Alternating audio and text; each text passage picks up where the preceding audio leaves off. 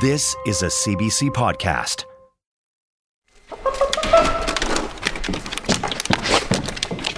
Okay, so here we here we have Loki uh, sitting down right in the engine block. It looks like he's giving me an indication right at the fuse panel. Good boy, good boy. So we're definitely going to check that out for narcotics. Good boy. Loki may be a good boy, but as a drug sniffing dog, he's on the lookout for bad behavior. We'll introduce you to him and his human partner today as we zero in on the border in our special coverage of the toxic drug crisis. I'm Catherine Cullen, and this week on The House, we're kicking off the show with a look at housing, from the federal government's push to discourage some Airbnbs to all the hoops you have to jump through to build affordable housing.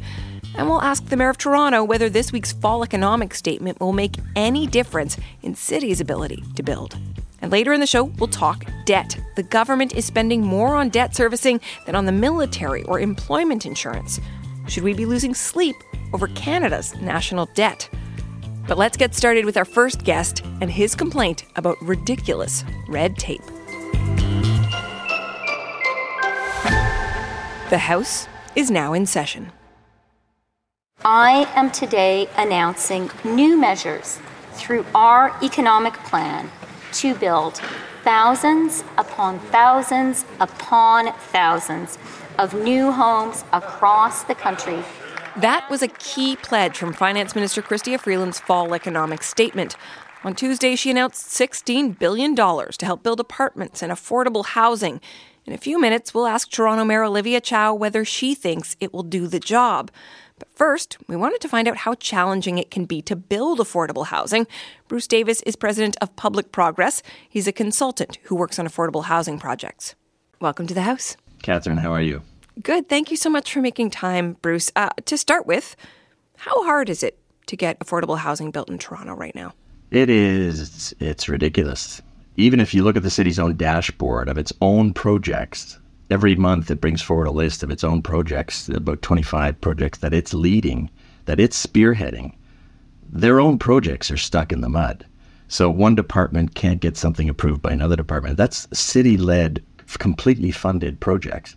So for another agency uh, to try and get something built, or for a private sector developer to get something built with some affordable housing in it, it is it's monumental. So this is what I spend all of my time, effort, energy, and resources doing, helping municipalities and agencies to try and stick handle all of this. It is brutal. Has it gotten worse? Well, on the good side, there's money available. And I think part of the challenge is operationalizing that money, operationalizing the announcements. You know, you see a fiscal economic statement, there's an announcement. You now have to operationalize that. But at least there's money. There are programs. You just have to figure out how to. You're trying to thread the needle riding on the back of a horse. It's it's like you're trying to be precise about something that's moving all the time. It's very very difficult. So I would say on the money side, there's money, especially for rapid housing. It's been fantastic, but the rules of engagement have become so much more difficult. Um, what I call the the, you know, the land use mechanics, the planners, the land use mechanics have made it so difficult to build anything that it's got that part of it's gotten worse. Now, you told a story at a, a, city committee meeting a little while ago about the challenges you face. I saw a clip of you telling this story online, and it really struck me. Can you just walk us through an example of how hard it can be to get something built? Sure, and I think that one went viral because so many people relate to this and they find it so challenging to get things built. That was a case, uh, Indigenous housing provider in Toronto in the East End. Um, we were just trying to get 20 units of deeply affordable housing built for men who were getting off the street. And the city rules, there are so many ridiculous, arcane rules that we had to go to the Committee of Adjustment. There are 14 of these little variances, and I'll give you some examples. But the very fact that you have to go to C of A means now you have to consult with all of the neighbors and they all get input in terms of what you're doing, your bike storage and your outdoor furniture. And uh, it, it becomes ludicrous. You can't get things done. So, just one example the bike storage requirement. That I think is the one that went viral. You know, you're required to have indoor bike storage, 1.1 parking bike parking spaces for every person in the building. Okay? And it has to be indoors. And these are guys who can't even afford food And now we've created a bike parking standard, and 20% of those bike parking spaces have to be for electric bikes. These are guys who who don't have bikes. And now, because of the the st- bike storage room has to be inside, and you now also have to have a, a bike maintenance room. So inside the building, you have to have a separate room just created to maintain the bicycles, which you don't own because you can't afford them. So that takes away another apartment where you could have had an apartment. Now you have to have a bike maintenance room beside the bike storage room. And we're all shaking our heads saying this is ridiculous. And then we had to, because of the space requirements, we had to have a mechanical bike lift so you could hoist the bikes. Like, this is the part that uh, I guess struck a nerve because it's asinine. And when you talk to city officials about this, they just say, well, those are the rules because we want more people to ride a bike. like, okay, but we also want people to live. Let me ask you, Bruce, if I could wave a magic wand and, and change something to make it easier to get homes built in Toronto, what is the most important thing that needs to change? Attitude, attitude, attitude. It's not even a regulation. Uh, we need federal, provincial, and municipal to align. And we need a positive attitude that says we are going to get this done and we can get this done. It's it's an attitude that says that rule was meant for a certain purpose, but you know what? Based on what you're trying to do, we think we can adjust the rule and let's get it done. We need someone when you call them, they'll say, "What does it take to help you get that housing built?" That's it. It's not even money. You know, the money frankly is straightforward. It's really straightforward. And the way the feds and CMHC are working, it's very, you can tell in a week whether a project is viable. You know, you do the math, you work with the agencies, you work with the municipalities, the CMHC staffers are amazing. You can tell in a week.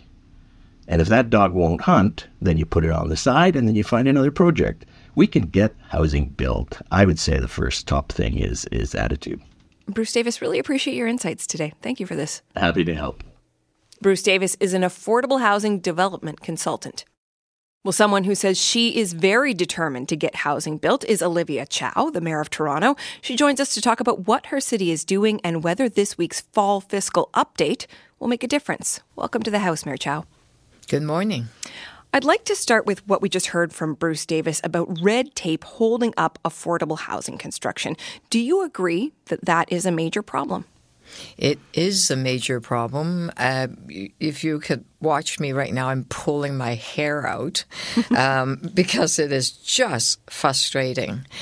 And I heard what Bruce Davis was talking about, and immediately I've now put one person in charge rather than three different departments. Um, and we have a deputy city manager, Jag Sharma, in charge. And uh, he's recruiting a new planner, a new expediter, a new director.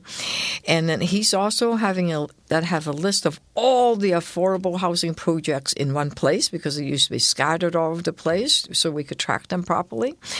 Also, it's a concierge approach. What does that mean? It means that one person, one accountability, walking it through the entire system from pre application consultation to actual building occupancy. This kind of approach is long overdue, and that's what we're doing. The, the last thing is if you don't make things transparent, then it can't be accountable. We want the public to know where is the application process, so that there's hope, so that people would know, wait a second, why is this taking so long? What's going on? So that they could apply pressure. So those are all the things we are doing because we can't wait. People need housing right now, especially those that are on the waiting list for affordable housing. And there's 89,000 households in the city of Toronto. So let's dive in there. Because I, I, heard a very similar message from you when I heard your reaction to the fall economic statement this week. And for folks who weren't following it, of course, the government identified $16 billion to fund more apartments, more affordable housing.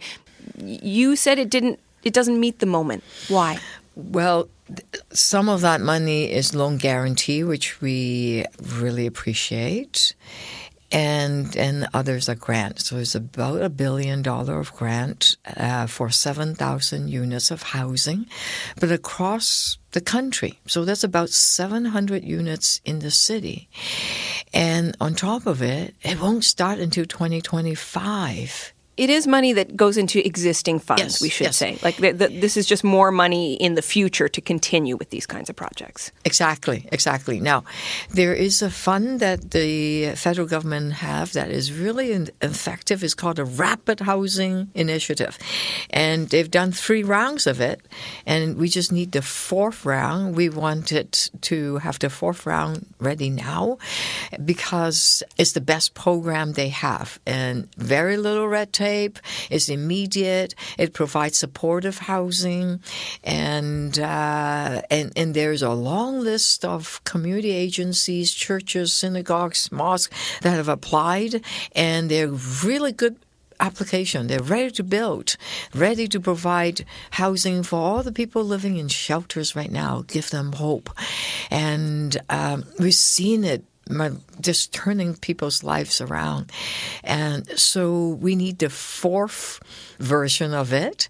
And that's the billion dollar uh, announcement. We just hope that it starts in 2024 next year. Yes, there's other programs, and the city have applied for uh, the accelerator funds. I, I want to dive in about the accelerator funds because I heard you. I heard you wondering aloud uh, this week.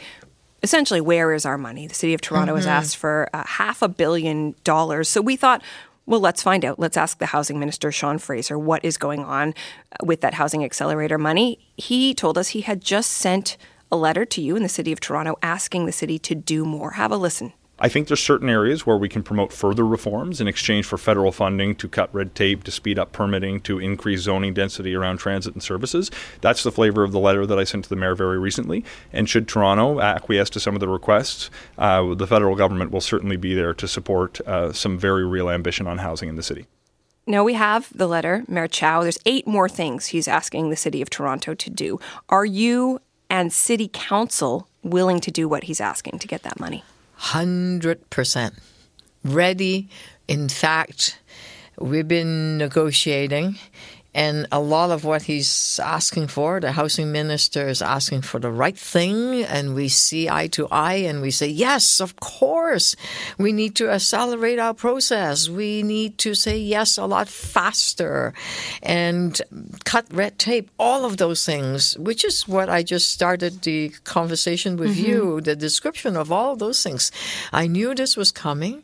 I had faith in the federal government that this will be happening. And yes, we are ready. And not just you, but city council, because that was one of his points. It's, he said she and I see eye to eye, Yes, but will city gonna council be on the same page?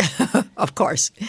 I have confidence that uh, the entire city council will rejoice. On December 13th, this letter will be on our agenda. In fact, it'll probably be on the agenda on my executive committee next week. And we will say yes, and we will respond to say, these are the things what we are doing, and we're going to do a lot more. And thank you for such good news. Um, I do want to. It's a, it's a, maybe it's a holiday present. Is he playing Santa right now? I don't know.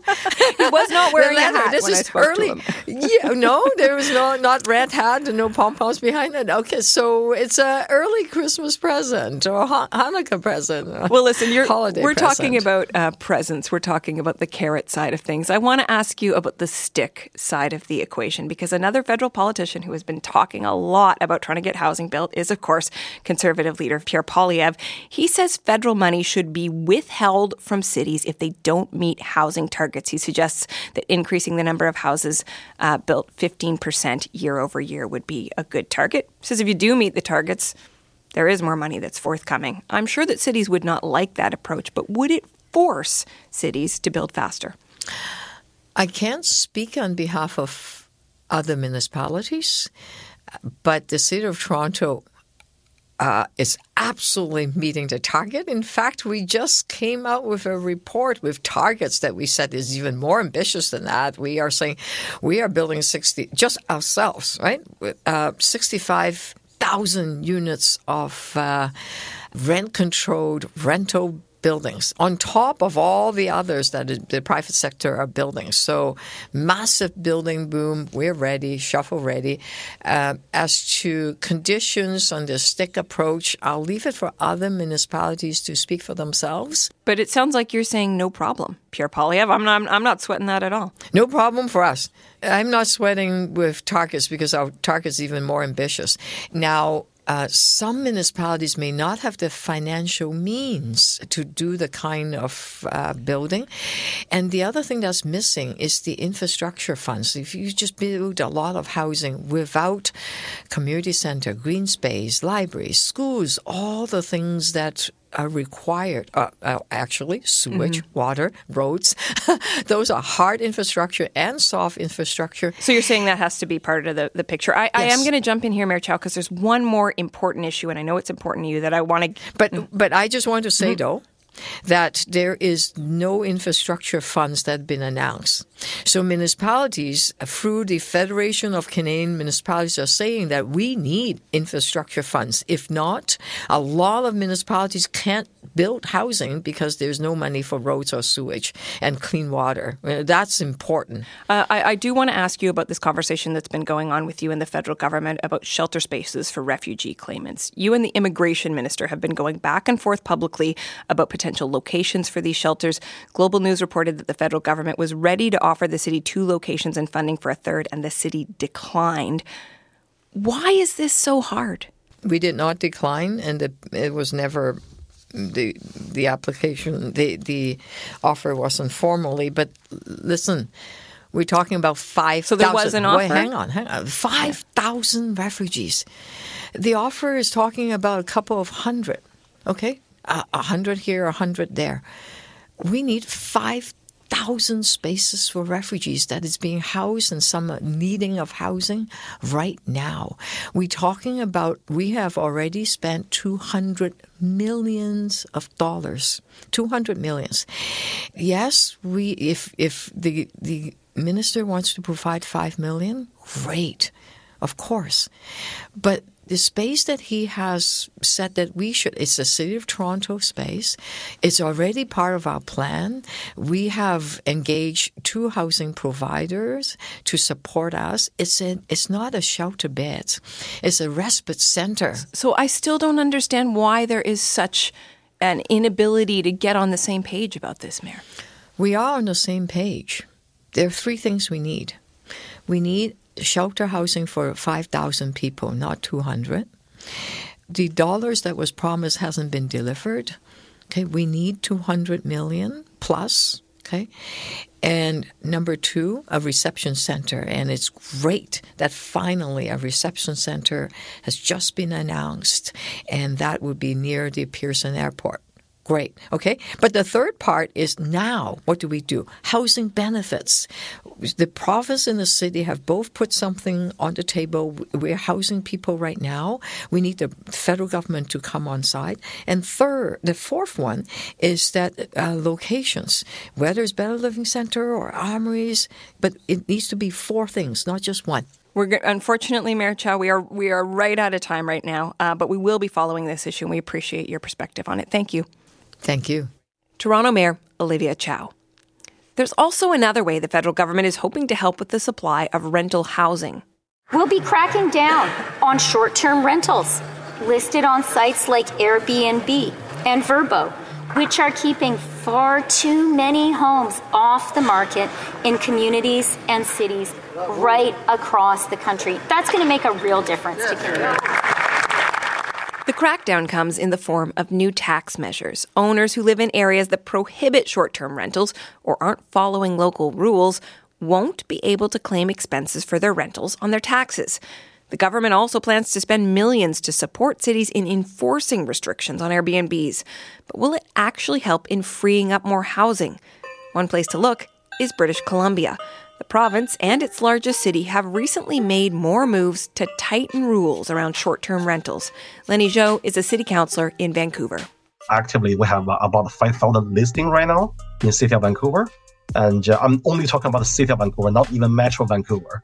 40% of them, they are actually illegal short-term rental, which means we have a 2,000 illegal short-term rental unit in the market at a given time. In Vancouver, the most significant issue is principal residence. So there are a lot of people they are using their investment property to do the short-term rental. That is not right. And also some of the operators they don't apply the license, so they provide the fake, the invalid license numbers to run the uh, short-term rental business. That's not acceptable. BC's new legislation would help back up municipal governments when it comes to those licenses and other local bylaws. And it would set a pretty strict limit on where short term rentals can be set up. It would have to be in that principal residence. These provincial rules aren't even law yet in BC, but it seems like they're already having an impact. A lot of people are listing. A lot of people are looking, thinking, I'm not going to wait. You know, the rules are here to stay, and there's going to be way more competition come spring. So, so sell these now. Tamara Stone is a realtor in Kelowna, and she told our colleagues at CBC Radio's Daybreak South she is seeing panic amongst property owners. It's a lot of out of town investors. That's who we're getting a lot of phone calls from. So people who live in Calgary or Toronto or Vancouver who have bought with the with the plan or desire to perhaps live there full time in 5 to 10 years. And and now, you know, the buildings are completed or nearing completion and in order to justify you know, 3000 4000 a month mortgage payments, they are looking at, at being able to Airbnb it. Maybe come and use it for a week at Christmas, maybe use it for a couple of weeks in the summer, and then the rest of the time rent it out short term. So that that's really who we're seeing is going to be impacted. Of course, they could put it in the long term market. Then you can't come for Christmas. You can't come for Christmas, and your rent will not be anywhere close to what yeah. you get doing it short term. Lenny Zhou points out that tightening rules doesn't have to mean doing away with Airbnbs altogether. I want to be very clear. We need to support the legal short-term rental operators. You know, we're in a housing crisis, and uh, owning a home is really expensive, especially in Vancouver. We need to support the homeowner who already own the home to, you know, maybe use their room for short-term rental to make some money as a mortgage helper. Also, we are in a big shortage of hotel space in city of Vancouver. So we encourage people to do the short-term rental, but they have to follow the rules. Airbnb's Nathan Rotman pushes back on the idea that cracking down on short term rentals can help solve the bigger issues at hand. In Toronto and Vancouver, two cities that are heavily regulated and have significant enforcement mechanisms, where we have removed thousands of units from the short term rental marketplace, we haven't seen any reduction in rental prices. We haven't seen any increase in availability in those two markets. So we don't think that there is a, a meaningful or a material impact that short term rentals have on the housing market. The short-term rental uh, enforcement is not a silver bullet, for sure. The bottom line is the uh, supply and demand issue. Imagine if we have enough supply to the market, and we wouldn't be even sitting up here today talking about this short-term rental issue. Still, Vancouver councillor Lenny Zhou feels those steps to crack down on certain short-term rentals are worth taking. It won't solve all the housing crisis for sure, but it will contribute to improve our affordability.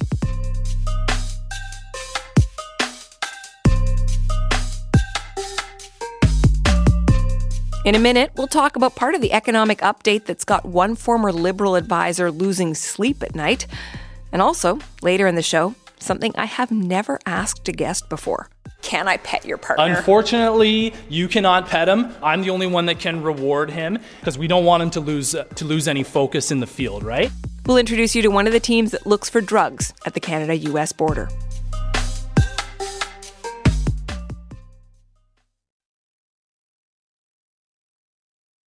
I'm Catherine Cullen. You're listening to The House, the podcast that helps you make sense of the political decisions that affect your life. A new episode drops every Saturday.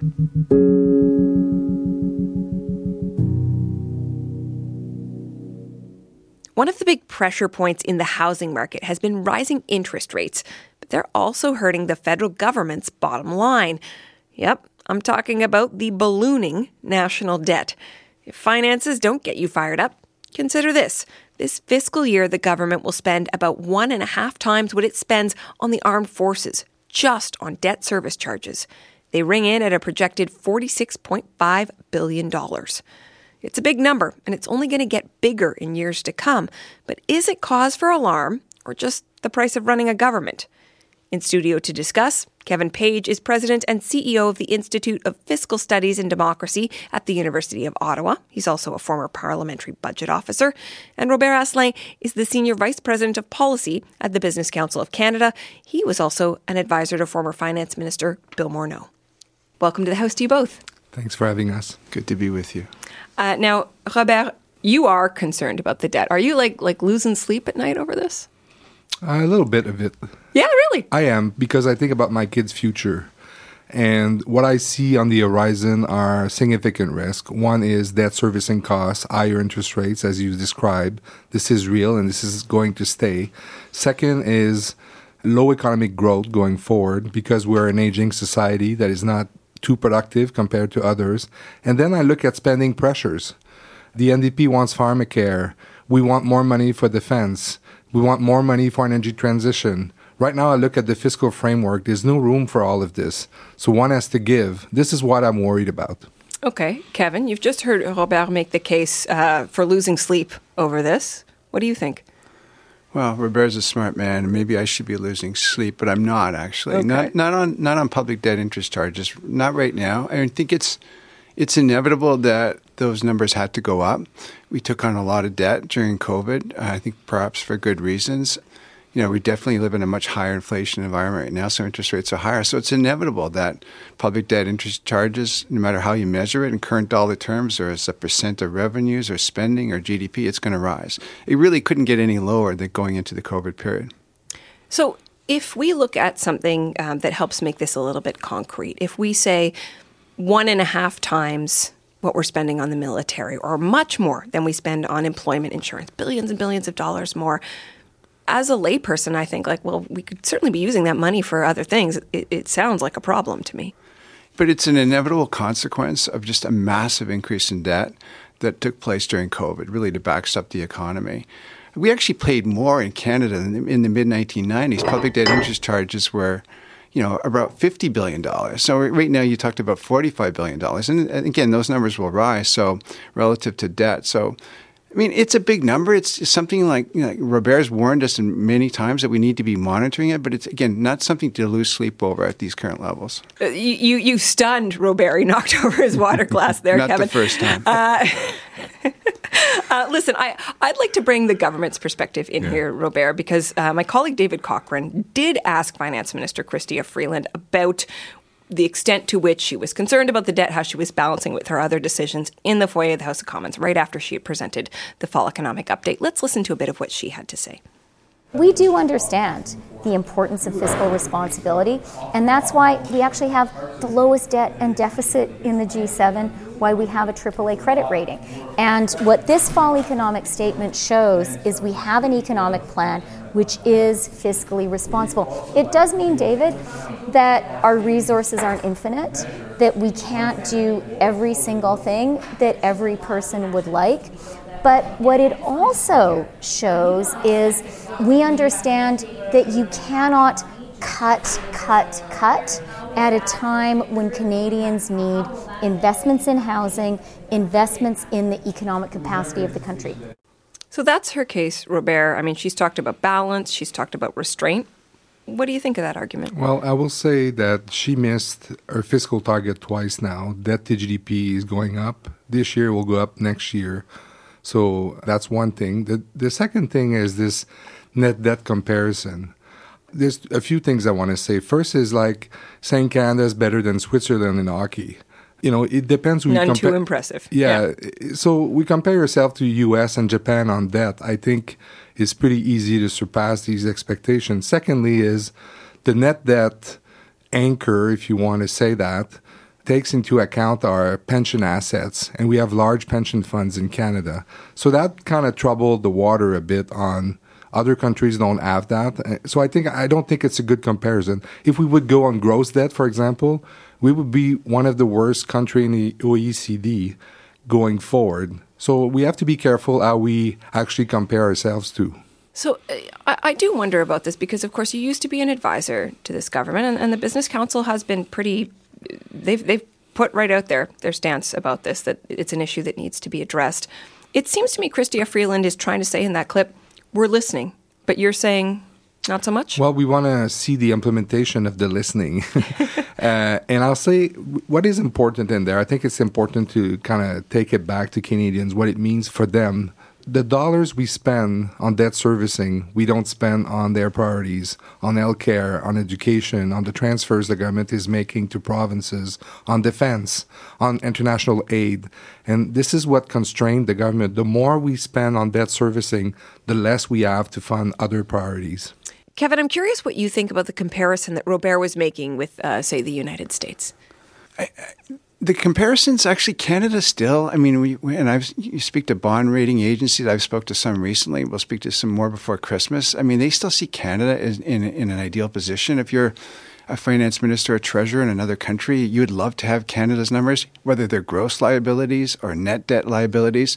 Our numbers are good. You know, the deficit that we have now, the budgetary balance for this year of about $40 billion. is a new commitment now. And I think, you know, the government is holding to that number in a, in a context of a slowing economy, partly because people like Robert have put pressure through the business council on on the government. So I think I think the, the government is responding. So no, I, I don't think like the debt numbers or even the budgetary balance numbers are are really you know wrong for this stage of where we are in the economy. Remember, a few years ago we were sitting on a deficit of almost three hundred and thirty billion dollars, and so it's fundamentally different environment. I'd like to look forward now. I believe Robert mentioned pharmacare earlier. We know that that's something that the NDP put in the supply and confidence agreement with the government. It is something that the NDP is trying to make a reality. Not clear if we're just sort of getting a framework this year and maybe the money flows next year. Can the government afford a program like that that I believe the PBO has pegged at something like $11 billion? Yeah, they, they we can't deficit finance uh, pharmacare program. We would have to raise the revenues. And so we would have to hear from the government, you know, which you know, taxes are they going to increase? Are they going to increase the GST? Are they going to increase income taxes? You know, 10, 11 million dollars, you're talking about a, probably a percent and a half on GST to pay for it.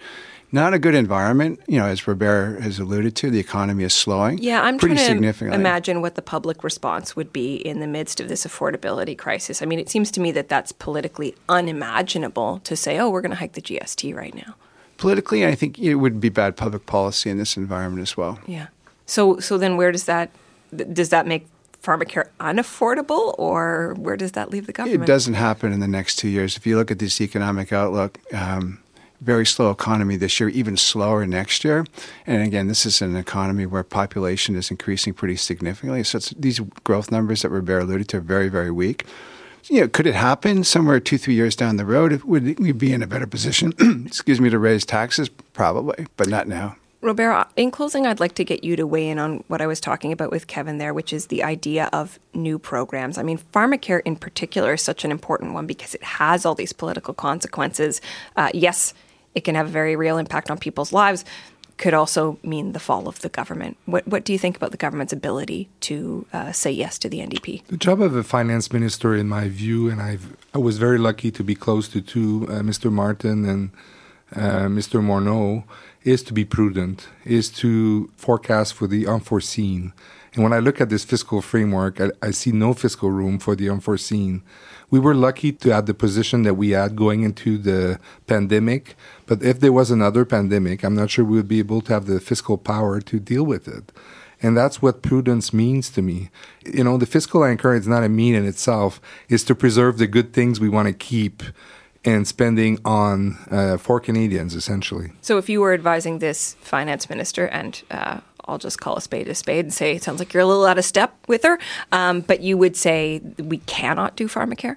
I don't think we can in this current environment. I agree with Kevin on this one, unless they raise taxes, which would be a really bad outcome.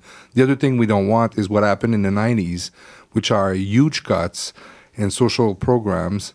And again, I saw Mr. Martin doing it. It's not fun. We don't want to get there. I'm not saying we're close to it, but the trend we're going towards is a bad one, in my opinion.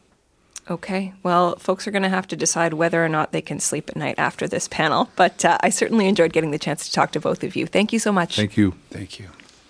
Robert Asselin is with the Business Council of Canada, and Kevin Page is with the Institute of Fiscal Studies and Democracy.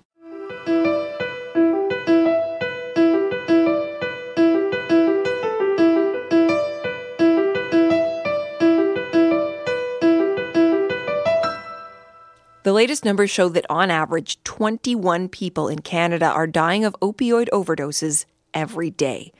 But how are toxic drugs and the ingredients to make them getting into Canada? To get some insight into what happens at the border when it comes to drug detection, we have got a special guest. We have uh, detector dogs trained in narcotics and firearms. We started that in 1978 in Canada. Mark Patterson is a dog handler with the Canada Border Services Agency, and this is his partner. Yeah, so this is Loki. He's a uh, four year old lab. We've had a lot of success at the college with uh, labs and beagles, as well as Springer Spaniels. Uh, it, is a, it is a tough uh, program for the canines. Only one in 10 actually end up uh, being successful at the program. Can I pet your partner? Unfortunately, you cannot pet him. He is a service dog, so uh, I'm the only one that can reward him because we don't want him to lose uh, to lose any focus in the field, right? Loki is a black ball of energy just waiting to be asked to search. The pair work together to find drugs and firearms being smuggled into Canada. He's going to work for probably eight to 10 years. Typically, we start their training around uh, 11 to uh, 16 months uh, of age. And uh, he, he lives with me. And then when it's time for him to uh, retire, I get the option to uh, find a house for him or keep him. And I've gotten a little bit attached, so I think I'm going to, to hold on to this guy when he retires. This week we met Loki and Patterson at the Lansdowne border crossing in eastern Ontario. We got a glimpse inside the garage where they do secondary screening and a rare demonstration of Loki's detective skills. So let's take a quick look at this vehicle and see what we find. Search. So you can see him detailing this vehicle. We move around on the exterior. Not your usual kind of car detailing. Loki is sniffing around the edges of the vehicle and then So the dog's actually jumping up into the engine of the car right now. Yes, and uh, you can see a clear change of behavior there and an indication that he sat down right on that fuse panel. Good job, bud. What did you get? Good boy. Good boy. So we're definitely going to have to check that fuse panel, all right? When we open the fuse box, Patterson pulls out a bag of white powder. It's a training aid for this demonstration. And we're not done yet. Patterson also shows us a real vehicle they seized at the Lansdowne border, and Loki shows us exactly where they found the fentanyl. Search. Okay, so it looks like he's gone straight to the back of the vehicle. He's sniffing around in a circle, sniffing at some seams in the rear trunk area. Okay, he's working his way around, and there we have an indication from him at the back. So I'm going to reward him with his Kong. Good boy! Good job! Okay, is there something back there? Is there something back there? Check that out. Good boy! He's a good boy! All right, so that gives us another area for us to, uh, to look into.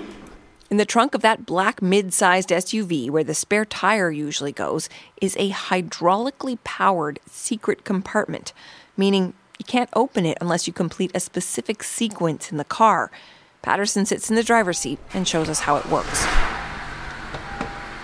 All right, so I'll turn on the vehicle, and now I will activate the sequence required to uh, open up our hidden compartment.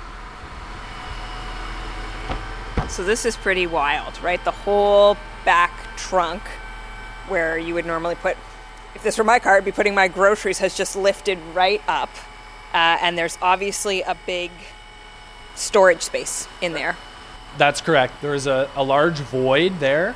Um, you could probably fit a spare tire and, a, and a, a, couple extra things, and that is where we found the uh, the fentanyl.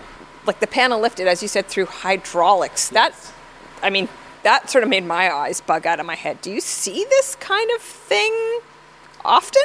This is a trend that we are that we are monitoring right now, and uh, we are sharing it with our partners in law enforcement. And uh, yeah, it's a very sophisticated trap that uh, that we're trying to uh, stay on top of. It must be pretty incredible for the folks at Border Services when you actually are able to unlock something like that and yes. find out what's yes. on the other side. Yes, it is. It is quite satisfying to get to the bottom and find and find a vehicle such as this that has been used in the trafficking of narcotics. Loki also seems satisfied with his finds. He happily chomps on his reward, a bright orange plastic toy called a Kong. This is what he loves. This is what he works for. This is his Kong. This is his paycheck. He loves to work for his Kong. He'll fetch it all day. Our uh, detector dogs are. Uh, are also uh, trained to work in uh, various environments and not to be uh, afraid, right? So uh, we work 365 days a year, looking in planes, trains, automobiles, postal services, marine modes, anything you can think of. We do that here in Canada. Good boy. Hey, what a boy. Of course, dogs are just one way the CBSA detects illicit substances coming across the border. As part of our ongoing series looking deeper into the toxic drug crisis, this week we're taking a closer look at the borders. Aaron McCrorie is the Vice President of Intelligence and Enforcement at the CBSA. Thank you for joining me. It's a pleasure to be here. Thank you. Now, we just heard about this vehicle with a secret compartment operated by hydraulics. How sophisticated are the efforts to get illicit substances into Canada? What I'd have to say is, you know, the range of methodologies and tactics of concealment, uh, there's a, a, wider range of them depending on the mode of transport, rail versus marine versus air versus land, and varying sophistication. And the challenge for us is they're constantly changing. And so the example uh, that you heard about earlier uh, with the hydraulics in the back, that that was quite innovative. But now we, we're aware of it and we start looking for things like that. But we're constantly on the lookout for new and different ways of concealment, sharing that information with our frontline staff. Uh, and and folks like our dog team, so that they can successfully interdict uh, drug shipments coming into the country. Can you give me another example of a um, surprising or innovative way that drugs are being brought into this country? We see shipments being concealed in in machine parts, in being dissolved in liquids, and and being shipped as as maple syrup, for example, being hidden in uh, baking uh, tools. Um, maple syrup? Did you say? Yeah. How does that work? Uh, you you dissolve it in the liquid and you you put it in the maple syrup, or you label it as maple syrup, and hopefully uh, it gets through border controls. Wow. Um, yeah. So we're constantly on the lookout. It's an ever evolving game where we're constantly looking at new and different tactics to smuggle drugs into the country or out of the country. Uh, sharing that information with partners, sharing that information with our frontline staff so we can uh, take steps to stop uh, these drugs hitting the streets of Canada. Now, as I was saying earlier, we've been really looking closely at the toxic drug crisis. We know fentanyl is so very much at the center of that. So, what are you seeing this year in terms of the amount of fentanyl that you've seized at the border? So what we're seeing with fentanyl, and, and the most recent stats, full stats are for 2022, but the trend is continuing into 2023. Is is increasingly uh, we're seeing a decrease in the amount of fentanyl coming into the country, uh, but we're seeing increases in the amount of precursors coming into the country. That is the material that's used to create fentanyl. And so sadly, Canada is becoming an exporter of fentanyl, sending fentanyl, for example, to the U.S., Australia, and Europe. And that speaks to the, one of the challenges that we have is this is an international crisis, and we need to very, work very closely not only with our domestic partners to address it, but also with our international partners, uh, sharing information with them, giving them targets so they can uh, have the same success that we're having uh, in terms of stopping things at the border. Would you say it's successful, uh, given the state of the crisis in Canada? Uh, we can always do better. But I firmly believe that every gram, every dose of fentanyl that we stop coming into the country every kilogram of precursor that we stop coming into the country, every dose that we stop leaving the country is a life saved. And so, the, so measuring it in that, that sense, that every life we save is a, a success. Can we do better? Absolutely. And we continually are striving to do better. Just to give people a sense of uh, when we talk about quantities, a two milligram dose of fentanyl is considered lethal. The numbers I have seen suggest that you've seized 496 grams of fentanyl in the first half of this year, that would be enough to kill almost a quarter of a million people. Yeah. The point is, is success in battling a drug like fentanyl relies on I like to think of layers of defense. And in this case, there's a whole range of defenses that we need to, to exercise. Prevention, harm reduction, and enforcement. And, and that's where CBSA comes in as we're part of the enforcement piece of it. But success is going to come when all those different pieces come together and address the crisis that we're seeing when it comes to fentanyl. And it means for us as an enforcement agency, working very closely with partners like the RCMP, uh, like uh, police of jurisdiction, but also internationally with partners in Australia, New Zealand, United Kingdom, the United States, that's where success is going to come from. You talk about the fact that these these drugs are being made in Canada, the chemicals are coming into Canada. Are they harder to detect? Is that more of a challenge for you than the fentanyl itself? Uh, well, I think the you, you alluded to kind of the challenge with fentanyl is is small doses, therefore easier to conceal, easier to hide, harder to detect precursors are coming in in larger quantities. The challenge that we have there is sometimes the precursors are have legitimate purposes, so so there is no interdiction or no barrier to them coming in, or the ever-changing chemical composition of the precursors are such that it's hard for, for regulations to keep up. So it's it's a constant battle to on our part to identify new precursors coming into the country, and then working with our partners like in Health Canada, for example, to get those precursors listed so we can stop them coming in. Where are they coming from primarily? Primarily, they're coming from uh, China. And uh, we heard last week from the RCMP that there are efforts being made to have more of an open conversation with China. Does the CBSA have anything to say about what impact better communication with China could have? I think, you know, as I've, I've suggested earlier, this is really, it is a global problem both in terms of the supply uh, and and the demand, and and so working with partners all around the world and, and support the RCMP in their efforts in that regard to address the imports that are coming from China that are facilitating the, the manufacturing drugs here in Canada. We talked about the fact that these drugs are uh, being exported in some cases, so perhaps made in Canada and then sold, as you said, in the United States, as we heard from the RCMP last week in Australia and New Zealand. What more can be done to stop that? We're taking efforts and as a it, a big part of that is just is working with partners. So working with the rcmp here domestically working with police of jurisdiction but increasingly working with our international partners sharing information. So we have targeting officers for example that primarily look at at inbound shipments but we're increasingly looking at outbound shipments to see if we can identify uh, fentanyl being exported to other countries we also have targeting officers deployed overseas in Australia, in the United States, uh, that facilitate that work as well. And then sharing of intelligence and information with partners. Uh, and we've had some success. It's not fentanyl, but uh, earlier this year in January, I think about 140 kilograms of meth- methamphetamine uh, was interdicted by New Zealand authorities based on information they received from us. You, I imagine, at the CBSA have an incredible number of things to keep track of in terms of border security. Um, you know, everything from firearms, uh, people crossing the border. Where does this rank in terms of your priorities? You've identified our top three priorities. Number one on the list is drugs, illegal drugs, fentanyl in particular. We are seized as an agency with the need to to address and play our part in in addressing the, the plague that, that fentanyl represents. And then firearms and, and irregular migration would follow in terms of our priorities. You call it a plague. Do you have the tools that you need to fight this plague to the best of your abilities? Again, we have the tools to play our part. You've heard about the dog detector teams, they're a great tool. Uh, we have uh, 8,700 frontline staff who are either gathering intelligence, doing targeting, or actually doing uh, examinations. And they've got tools like the dog teams, like x rays, other detection technology to interdict. But it is it, it does require a whole of government, a whole of society approach. Uh, it's not just about interdicting the drugs, but it's also about harm reduction. It's also about preventing people starting to use these drugs in the first place. That is a message that we also heard from the RCMP last week about how everybody has to be on board. In closing, though, when we think about this idea that an average of 21 people a day are dying from the toxic drug crisis, to your mind, is there one particular action that could make a meaningful difference in this crisis right now?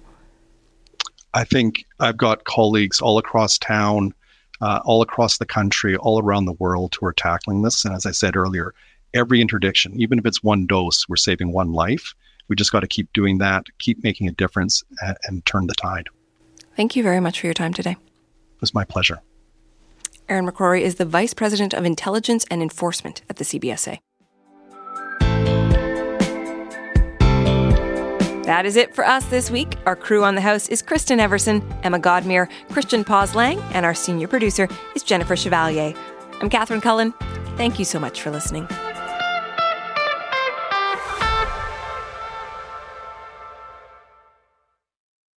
For more CBC podcasts, go to cbc.ca slash podcasts.